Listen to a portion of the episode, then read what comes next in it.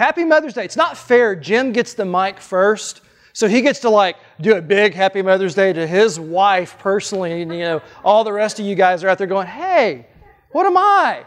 That's not fair. Jim got to pull out. My wife's upstairs with the kids. So I didn't get that opportunity either, but I woke her up with a Happy Mother's Day this morning. That's not true. She was awake making my coffee, and I walked in and told her Happy Mother's Day. That's a, I, I don't want to start the message with a lie because I feel like the rest of it would just go downhill from there. So let's be honest. She was up like probably 30 minutes ahead of me with the kids, had the two year old up, had the dog outside. I wake up, find my way in there bleary eyed, and she's standing at the coffee pot making sure I got coffee. So happy Mother's Day, Trina. She can't hear me, but y'all can tell her later what a great husband I am. All right. I don't know why that was funny. So you don't laugh at my jokes sometimes, and then I say something that's not even a joke, and y'all crack up. I don't understand. All right, seriously, welcome back to chapter five of our five chapter installment, According to Jim a study of the book of James. Now, Jim and I had a joke we were actually going to try to pull off this morning, and we decided at the last minute we're not as funny as we think we are, so we didn't do it. But we were going to have Jim start the message, and I was going to be like tied up in the back, and they were going to have a camera on me, and you know, it's like because it's according to Jim. And Anyway, we didn't think that was that funny, and I can see now that it wasn't. So, see, y'all didn't laugh at that. You laugh at my husband ability, but you don't laugh at the. Anyway. So, here we are after four weeks of studying what James, the half brother of Jesus, thought was important enough to write down for all time for the church that bears Jesus' name. Pretty important stuff. I thought it was well worth our investment. I hope you have found as much value in this teaching from James as I have. It's been transformative in my life. It has helped me make some changes. I've seen some areas of weakness in my faith that I needed to shore up. I've seen some areas uh, where I needed to begin to live a little differently, uh, speak a little differently after chapter two. Boy, that got my attention. I think that was two. But anyway, it's been a really good series for me.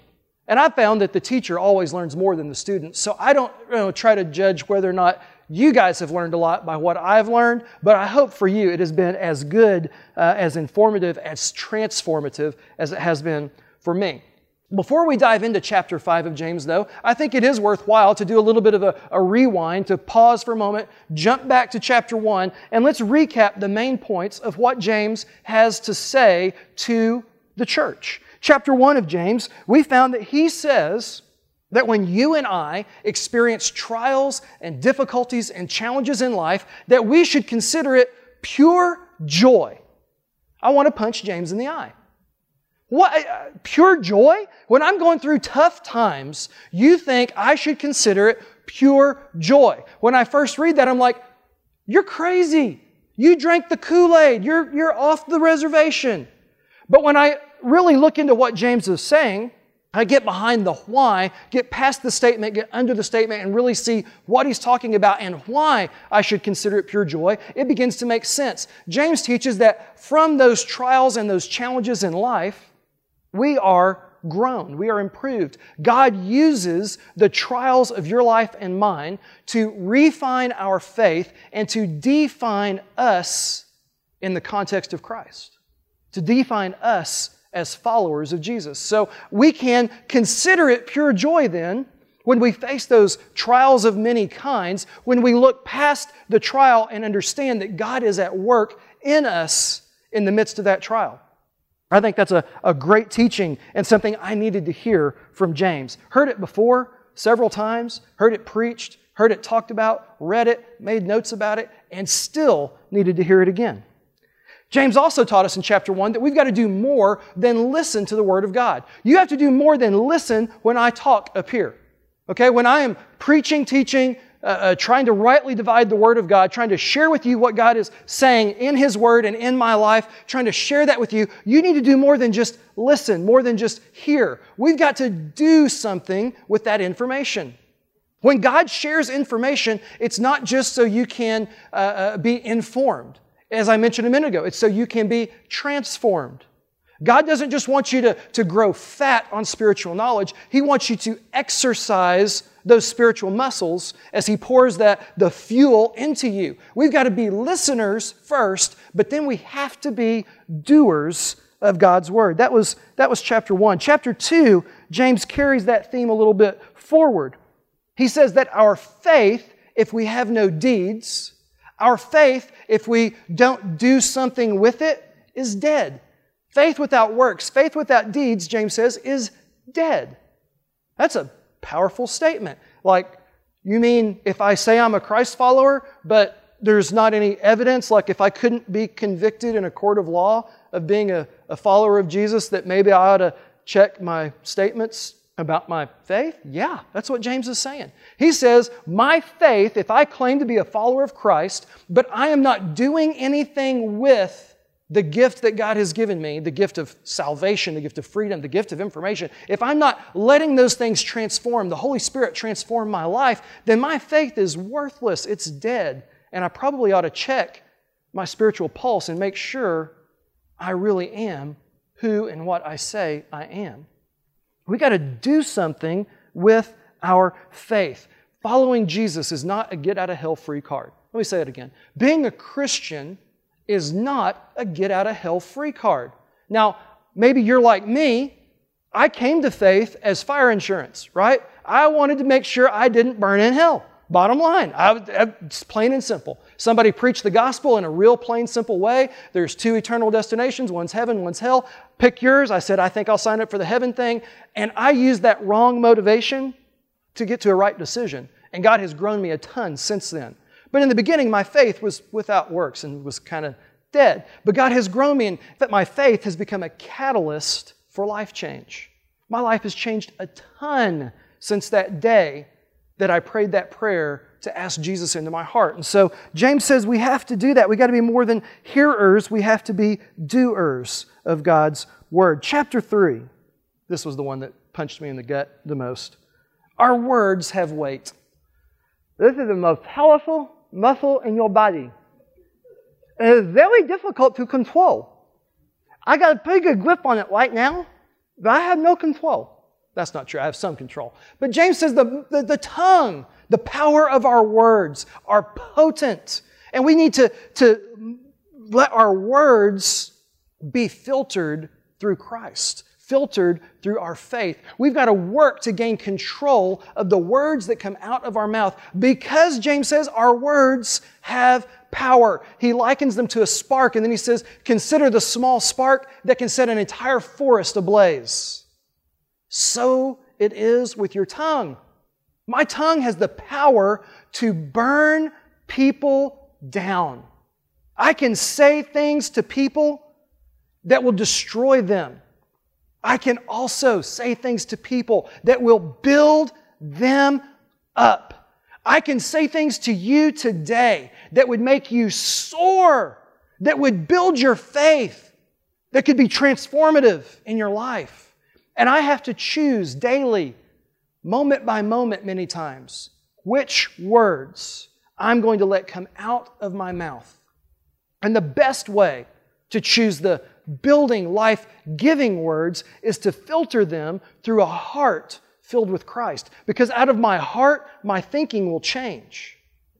And when my heart and my thinking, my heart and my head have changed and become aligned with God, then the words that come out of my mouth will more often reflect God. They will more often build than burn. James challenged me in that. I got to check out the words that come out of my mouth. They have power and potency. He also talked in chapter 3 about two kinds of wisdom worldly wisdom and biblical wisdom. One leads to death, turmoil, destruction, all kinds of bad stuff. One leads to life, eternal life. I'll let you figure out which one is which. We can each subscribe to one of those two ways of wisdom. The, the one with air quotes around it, worldly wisdom, or the biblical wisdom, the leadership and guidance of God.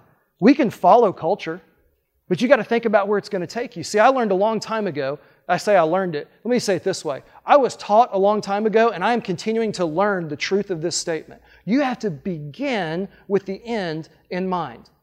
When I was a Boy Scout, they taught us to use a compass and a map, called it orienteering. And they did it like this. They like dropped us in the woods in a place we didn't know with a compass and a map and a Boy Scout handbook that taught you how to use it. And they said, Here on the map is where you want to be. Bye. And they left a bunch of 11 to 16 year old boys in the woods with compasses and maps and a big question mark hanging over our heads. And we had to learn how to get from A to B. We had to begin with our end destination in mind and choose the route that would take us there. Such is our lives. You've got to begin with the end in mind. Decide where it is you want to be going and choose the path of wisdom that will take you to that destination. Good stuff, James is sharing. Chapter 4, last week, James taught us an important pattern of behavior for followers of Jesus. This is a very important pattern of behavior or a pattern of living that a follower of Christ needs to check is active in their life. And it goes like this Humble yourself before God. Humble yourself before God. Realize that God is God and you are not. God is God and I am not. My ways are not His ways. His ways are higher than my ways. And His ways are right all the time. Occasionally, I get it right, depending on if you ask my wife or not. Occasionally, I get it right. God gets it right all the time. And if I live life God's way, my life counts for something bigger than just my own self satisfaction. But if I do life my way, eh, not so much. So he says that first you have to humble yourself, understand that God is God and that you are not. When you have gotten to that point of humility, then you need to submit to God's authority. Submit to God's authority. Since you know now that He is God and you are not, His ways are better than your ways, His ways are higher than your ways, His ways are always right, yours might sometimes be right, then submit to His authority and let Him lead you. Going back to beginning with the end in mind. Hello? Somebody want a guide when they drop you off in the woods with a compass and a Boy Scout handbook and a map? Here it is. If you will submit to His authority, you do that by asking the Holy Spirit to come and take residence in your life. And when the Holy Spirit comes and lives in you, He becomes your guide through the woods, all the dark, dank, dangerous places. He can take you right through them, He can take you around them. Don't promise that He's going to always avoid them, but He will get you through those trials of many kinds. It's amazing. You so you humble yourself, then you submit yourself to God, and He says you need to repent. Now, repent is a churchy sounding word, but repent is such a simple concept. Repent means this I'm marching this way towards my sin. I realize that it is sin. I have conviction that comes from the Holy Spirit living in me. I see it for what it is, and I turn around and I walk back in the other direction towards God. That's what repentance looks like. It's not confession, it's repentance. It's literally turning and walking away from the sin and walking back towards God. It's a 180 about face. It requires some action. That's what James is teaching us here. Be humbled, be submitted, and repent. Good stuff. Let's see what this half brother of Jesus. Let's see what James has to say now in chapter 5. This is like the final chapter of what he has to say. It's like maybe the most important words. Usually, when you, when you write or when you teach or speak, they tell you the most important point should go at the end. Leave them with the thing you want them to remember most. And so I assume then James probably knew that or was led by the Holy Spirit to do that. So let's check out James chapter 5, verses 1 to 6 titled A Warning to Rich Oppressors. Sounds interesting. Now listen, you rich people. Weep and wail because of the misery that is coming on you. Your wealth has rotted and moths have eaten your clothes. Your gold and silver are corroded. Their corrosion will testify against you and eat your flesh like fire. Ouch. You have hoarded wealth in the last days. Look, the wages you failed to pay the workers who mowed your fields are crying out against you. The cries of the harvesters have reached the ears of the Lord Almighty. You have lived on earth in luxury and self indulgence. You have fattened yourselves in the day of slaughter. You have condemned and murdered the innocent one who was not even opposing you. When I first read this passage of Scripture, the first thought that came to me was this that's not written to me. That's not written to me. It's written to rich oppressors. And, and, I began to kick in my cultural thinking where I start thinking about what rich really is. And in my understanding, in my cultural training, rich is somebody who probably makes about ten or twenty thousand dollars a year more than I do. which is real relative, isn't it? Because some of you make ten or twenty thousand dollars a year more than I do, and some of you make ten or twenty thousand dollars a year less than I do. So, in your world, I would be rich, and in my world, those of you who make more than me, y'all are rich. But in the real world, in the global view, rich looks like this. Almost two thirds of the Earth's population exists, I won't even say lives, exists on less than $3 a day. American money. Three bucks. Two thirds of the population of the world exists on $3 a day. Raise your hand if you make more than $3 a day, or your spouse does. Yeah, some of you, I know how it works. Right? I, I'll, I'll be honest with you. I make more than $3 a day. Shh, don't tell the church. They might think I'm overpaid. I make more than three bucks a day. I'm rich by worldly standards. I'm wealthy, and so are you. If you drove a car here today, if you rode in a car today, if you're wearing a set of clothes that is more than your second option, you're rich. If you have a house, you're rich. A roof over your head that's not made of cardboard, you're rich. If you have a refrigerator, you're rich. If there's food in it, you're filthy, stinking rich. If you got a pantry next to it with food in that, you're off the charts, baby. Okay? We're rich. Okay, Todd, but are we oppressors? Aha! I'm glad you asked. Are we oppressors? Think about what James wrote to us. I believe it was in chapter 2 when he taught us about the rich man who came into the temple, into the church, and the people there gave him a, a really good seat because he had a cool gold ring and some pimped out clothes. And so they brought him to the front, like introduced him to the pastor. Hey, I want you to meet my pastor. Pastor, you want to meet this guy? And then the poor man came in, the beggar came in, and they sat him in the back like he was wearing a t shirt and flip flops to a fancy restaurant. They gave him the table in the corner back by the kitchen if they sat him at all. Right? How do you react? How do you respond to those two different kinds of people? Think about it in modern terms. When you got the guy in the really cool, the businessman in the business suit, decked out, shiny shoes, power tie, Rolex watch, drives that European import. Now contrast that to how you would respond to the dirty beggar who meets you at the street corner at the stoplight with the cardboard sign with the big fat Sharpie marker writing on it that says, We'll work for food, or I'm a veteran stranded here, ran out of gas. I mean, I don't know. They like pass the same sign around because they all say the same thing. But whether they're scamming you or not scamming you, how do you respond to that person? Because that person matters to God. God loves that person just as much as He loves you. I'm not saying throw caution to the wind and don't, you know, follow the checks in your spirit. There are weird people out there. I'm just saying, in your heart, how do you see those two people as differently? If you see them and would respond to them differently and would favor one, love one, be more inclined to spend time with one than the other, you might be a rich oppressor. Ouch. Now, interestingly, the Bible doesn't have anything to say negative about having wealth, about being rich. I mean, has, there's some challenges that come with it. There are challenges that come with having money, but there is no prohibition about being wealthy. In fact, in my understanding, everything that we have comes from God. Every penny, every nickel, every dime, every dollar that you and I have comes from God. He is the provider of everything. And if God has blessed you in a way that you are financially, physically, monetarily wealthy, amen. That's good. It comes with challenges, and if you're wealthy, you know that. Comes with challenges.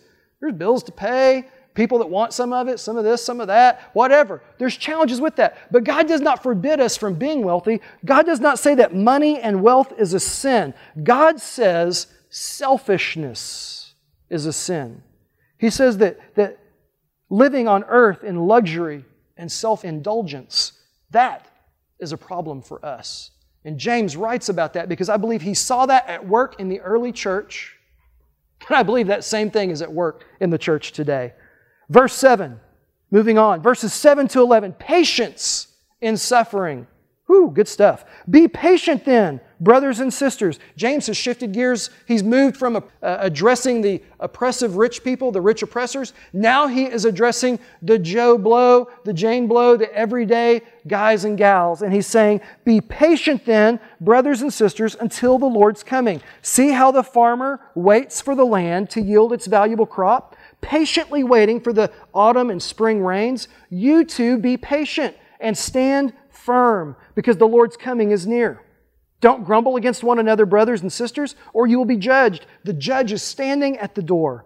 Brothers and sisters, as an example of patience in the face of suffering, take the prophets who spoke in the name of the Lord. As you know, we count as blessed those who have persevered. You have heard of Job's perseverance and have seen what the Lord finally brought about. The Lord is full of compassion and mercy. James moves from addressing one group to addressing another. And what is the first thing that he teaches them? The first point is patience. He says, Be patient. There's rich oppressors. Some of you are oppressed. Be patient. And this isn't just written to the oppressed. I just think it was the audience that needed to hear it the most at the time. Be patient. Persevere. God's up to something. Remember chapter 1? What did James teach us? What did James teach us about trials of many kinds? Consider it pure joy when you face trials of many kinds. Patience, perseverance under persecution is a tall order. But James teaches us to have pure joy and to be patient in persecution because it is worth it. Because God is, as he says, compassionate and mercy. He pulls Job as the example. Job is an Old Testament character, and by character I don't mean some literary device made up figment of the imagination. I mean a real guy who lived. And there's a book by his name in the Old Testament, and in this book, let me just give you the, the Reader's Digest version. In this book, Satan goes to God and says, See that dude, Job? He loves you, he worships you, he follows you, he's a righteous guy, but only because you're so good to him. Let me derail his life and let's see if he still calls on your name. Let's see if he still loves you. Let's see if he still worships you. Let's see. And God says, Okay, you want to mess with my boy Job? I believe Job is faithful. Have at it. Give him your worst. And Satan does. He goes and he starts messing with Job. He takes away Job's wealth. Job was a wealthy man. He attacks Job's health. He takes away Job's children and his family. He basically destroys everything that we culturally would hold dear, everything that we culturally would look at as a sign of success.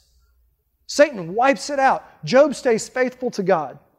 Job still worships God. I think Job probably asked himself some questions here and there. I think he might let his mind wander into those darker places. He might even say why on occasion in this process. But finally, Job's friends come to him and say, Job, dude, you got sin in your life. You're messed up. That's the only reason God would allow all this stuff to happen. You need to repent. you, you, you need to be humbled. You need to be uh, uh, repentant and, and you need to submit to God. Job says, No, no, no, no. I've done that. I'm living the life I'm supposed to live. I don't know why all this stuff is happening, but I will not take my eyes off God. I will not stop worshiping. I will continue to bow my knees. I will continue to fall on my face before God. And eventually, Job gets the opportunity to question God himself. What's going on? Why? What's happening? And God reveals to Job some of the, the cool characteristics of God. He, he reveals to Job some things about his sovereignty. God's sovereignty. He reveals to Job, basically, that at all times, in all things, every one of us must trust Him. We must trust Him. And if we will be patient and have perseverance when we come under persecution, if we will live with the joy of Jesus in our hearts in those trials and let God work out what He is working into us, life gets really good. It gets really, really good. Remember what James said? Remember what James said? God is compassionate and mercy. And in the end, Job was restored. He was restored. Everything he had lost was returned to him. And Job learned a phenomenal, valuable, incredible lesson.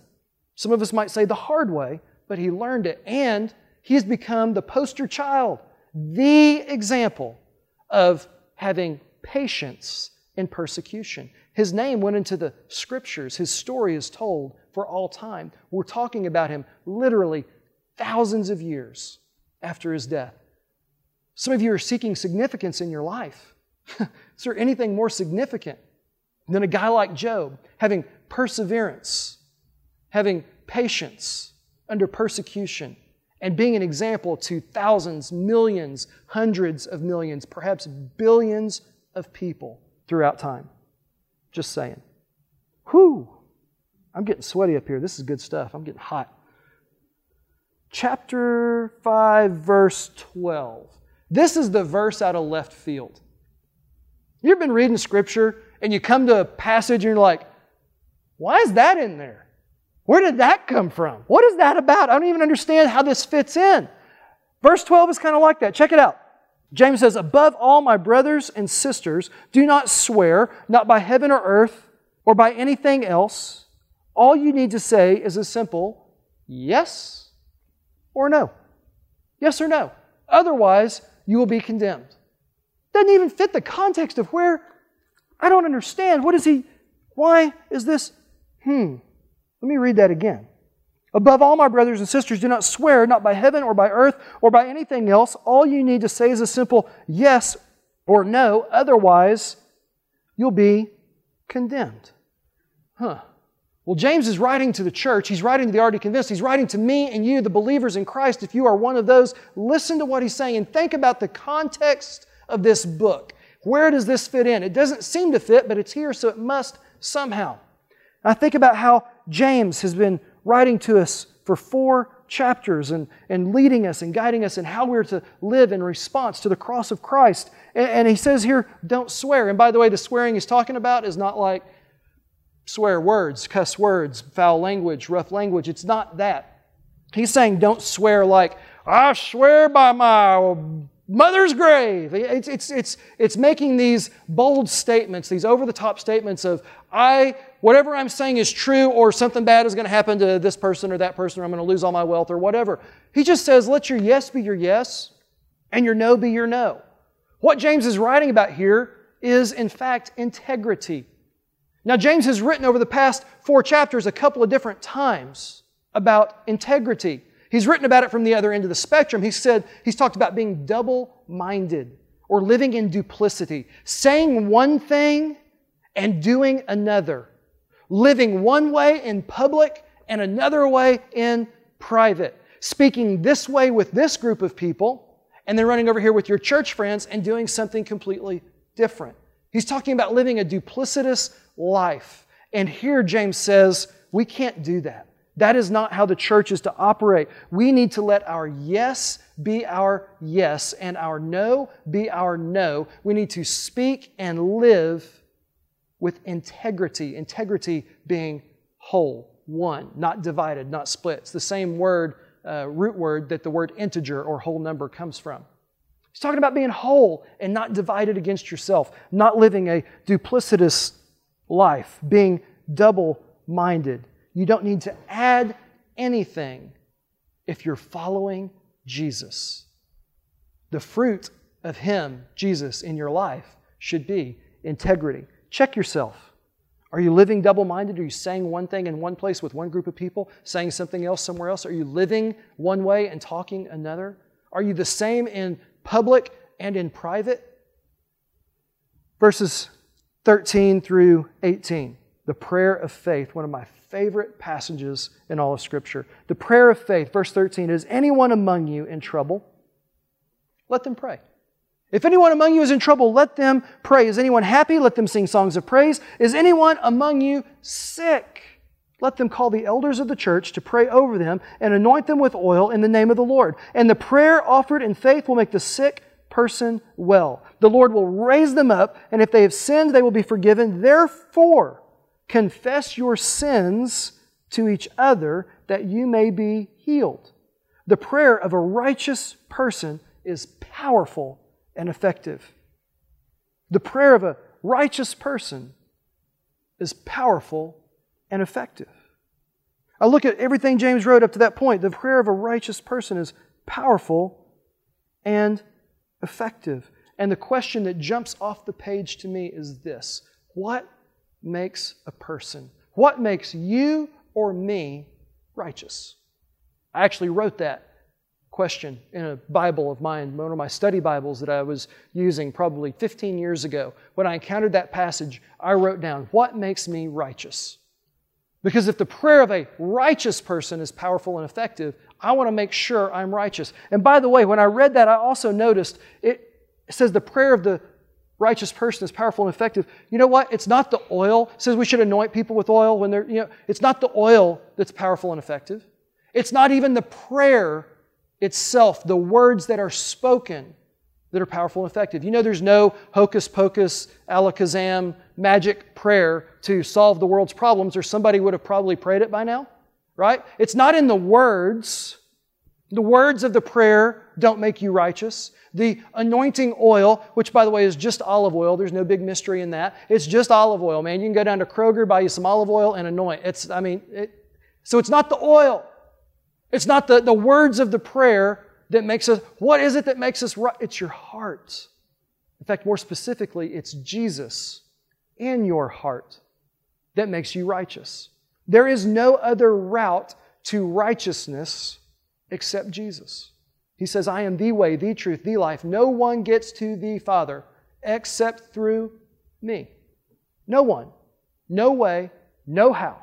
No words, no oil, no laying on of hands. None of those things are powerful and effective without the righteous person of Jesus in the heart of whoever is laying hands, anointing with oil, praying words, any of that stuff. It's only Jesus that makes you or makes me righteous.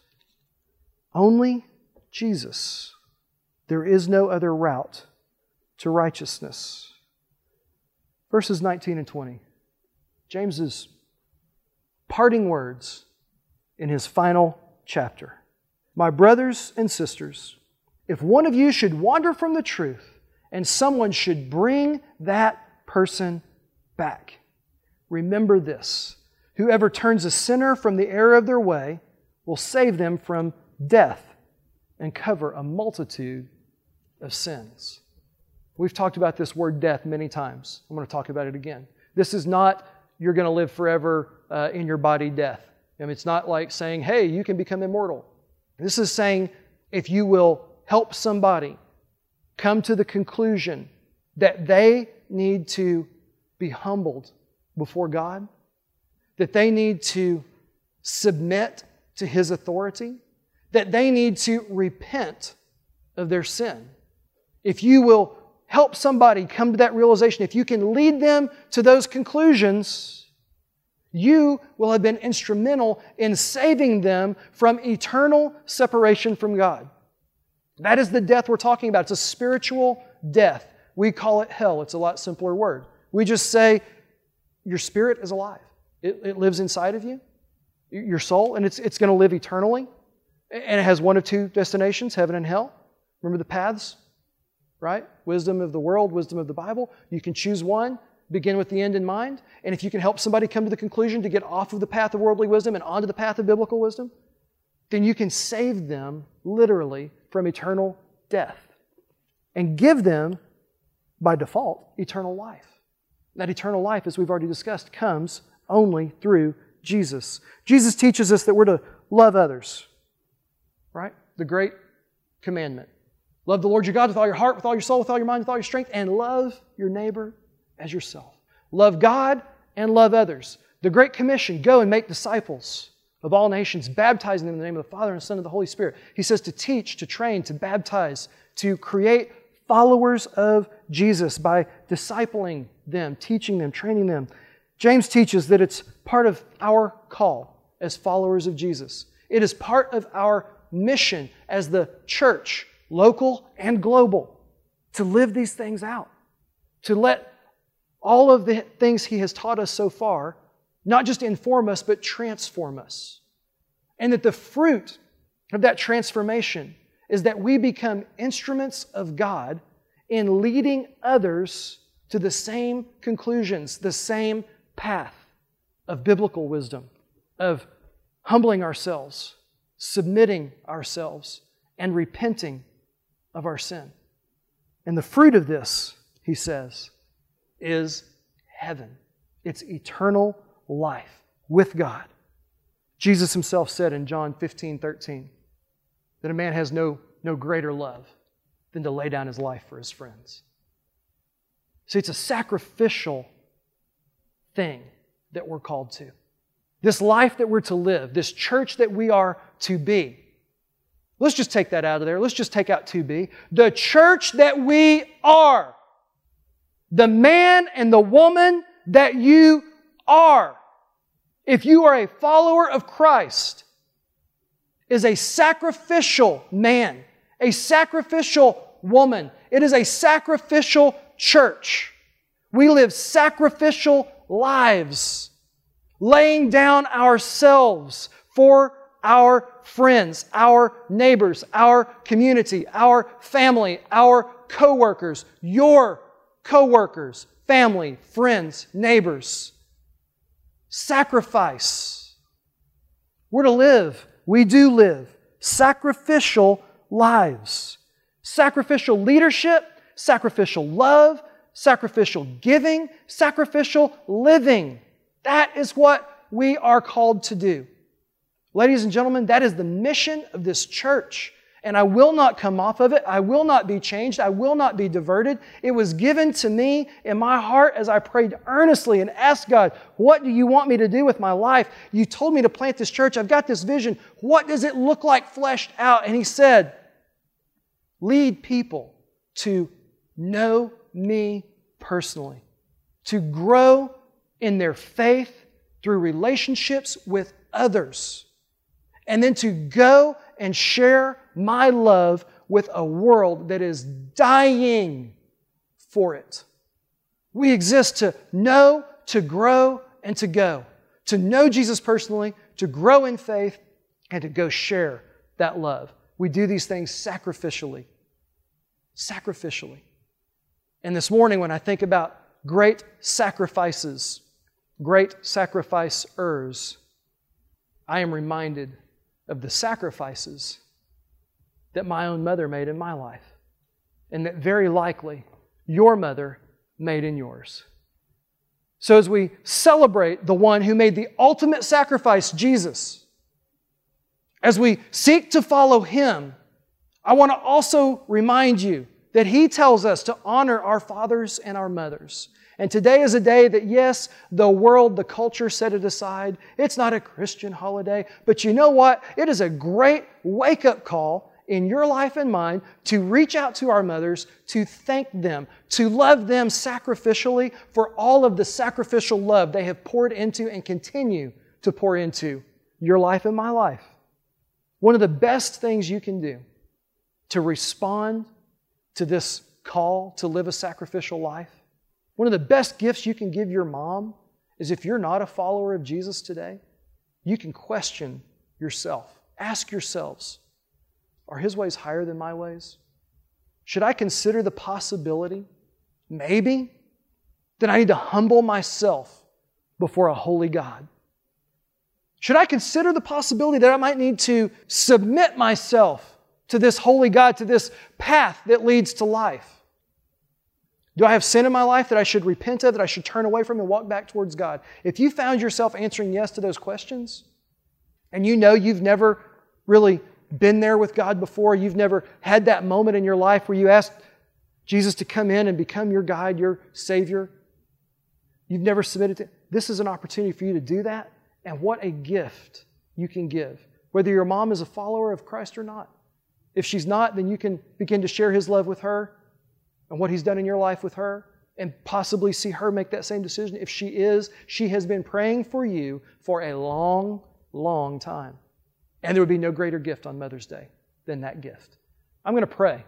And as I pray, if you want to make that decision, I'm going to give you an opportunity to respond in prayer to God. You don't have to get up, you don't have to come to the front, you can sit in your seat, but you do need to truly, in your heart, to the best of your ability, submit yourself to God, to be humbled before Him, to repent of your sins and allow Him to come in and not just inform, but transform your life. Let's pray. My Lord and my God, what an amazing five weeks. What an incredible message James preaches. Father, I pray that I did it justice, trying to follow your promptings of your Spirit so that the men and the women in this room, God, could really receive not just the information, but truly be prepared and receive the transformation of Jesus living in their hearts. God, I know some of us bowed the knee and prayed a prayer of confession, of, of humility, of submission and repentance. Some days or weeks ago, some years ago, some can't even remember how long ago it was. God, through this message, this series, I pray that you have awakened in them, as you have in me, some conviction of areas of their life, of their faith, of their walk where they need to turn back to you. Worldly wisdom has infiltrated their thinking and their hearts, and they've got burning words coming out of their mouths instead of building words. Or, God, they whine and cry in the midst of trials, or they flee from you when things get tough. Whatever it is, Lord, I pray that you would move in their hearts and that they would be receptive to that still small voice that is prompting them to not just be informed, but to be transformed because your spirit is in them and they have the strength to turn away and walk away from that sin and walk back to you. God, for others this morning, they're hearing this message and, and they're maybe asking themselves those questions Am I greater than God or is God greater than me? Should I consider the possibility that I need to submit myself to His authority. God, if they're honest, they already know that they have sin in their lives. They, they mess up, they do things that are morally wrong, and they need to repent. Father, I pray now that you would move in their hearts and that they would respond to that movement, that prompting, by praying something like this God, I do believe that I'm messed up, I'm a sinner. And I do believe that there is no way for me to be righteous except through your Son Jesus, who died on the cross for my sins. And God, to the best of my ability, I want to submit my life to you. I invite you to move in and live in my heart, to infiltrate my life, to be my guide in this wilderness to save me from the death that I deserve, that eternal separation from you. Thank you, Jesus, for what you gave me on the cross. I receive that gift today. And if you prayed that this morning, I just ask that you would come and talk to me or come and talk to Jim or just let us know through email or one of our guest registry cards that you did that because we want to celebrate with you and we want to help put you on the right path, help guide you now that you've made that decision and have the ability to be transformed. We want to make sure that that transformation takes place. And all we want to do is be a help along the way. And so if you would let us know that, let Elevation Church know that, we can work with you and share with you your next steps in following Jesus.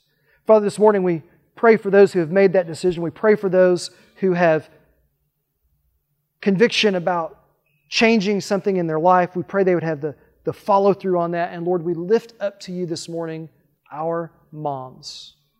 You give us life eternal. They helped you give us life on this earth.